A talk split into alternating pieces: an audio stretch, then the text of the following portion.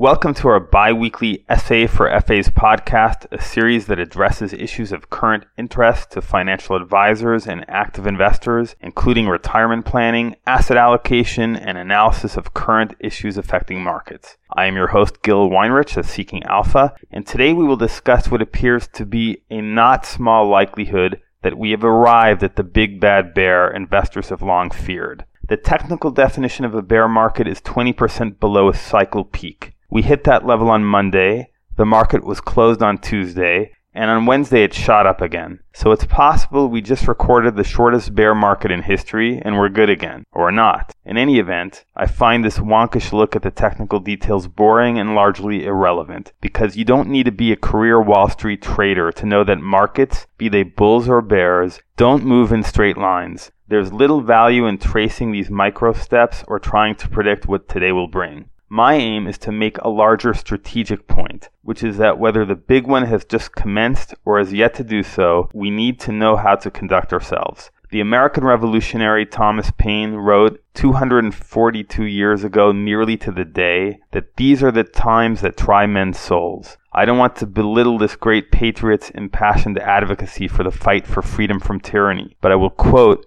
with a few ellipses from his famous essay The Crisis to show you that what he said is not irrelevant to those worried about a market crisis.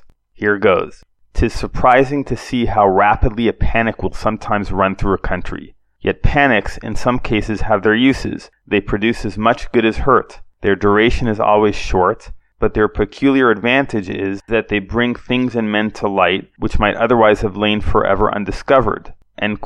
I don't think you need any deep analysis from me to point out the relevance to investors. Many colonials at that time succumbed to fear of King George's army and its Hessian hired guns, but Paine emphasized that panics are A, short, and B, advantageous because they bring things to light that might otherwise have lain undiscovered. If you've prepared properly, which is to say if you've kept a stash of cash, we may now be entering a time to make such discoveries. Morgan Creek Fund's Mark Yusko put it well when he said, Investing is the only business I know that when things go on sale, people run out of the store. That would seem to be irrational behavior, but it's actually quite rational if the reason is panic. Whether it's fear of redcoats or fear of wiping out your wealth, either way, people run because they think they're about to get killed, physically or financially. So these are the times that try investors' souls. We knew about them all along. We did not begin our investing enterprise without an awareness that markets sometimes go down. If you can remember that and connect with that, then you know that your job now is to stick with the program,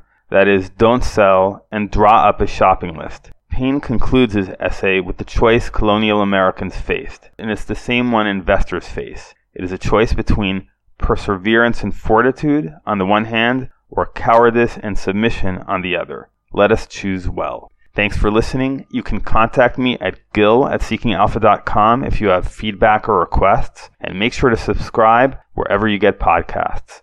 This is Seeking Alpha's Gil Weinrich.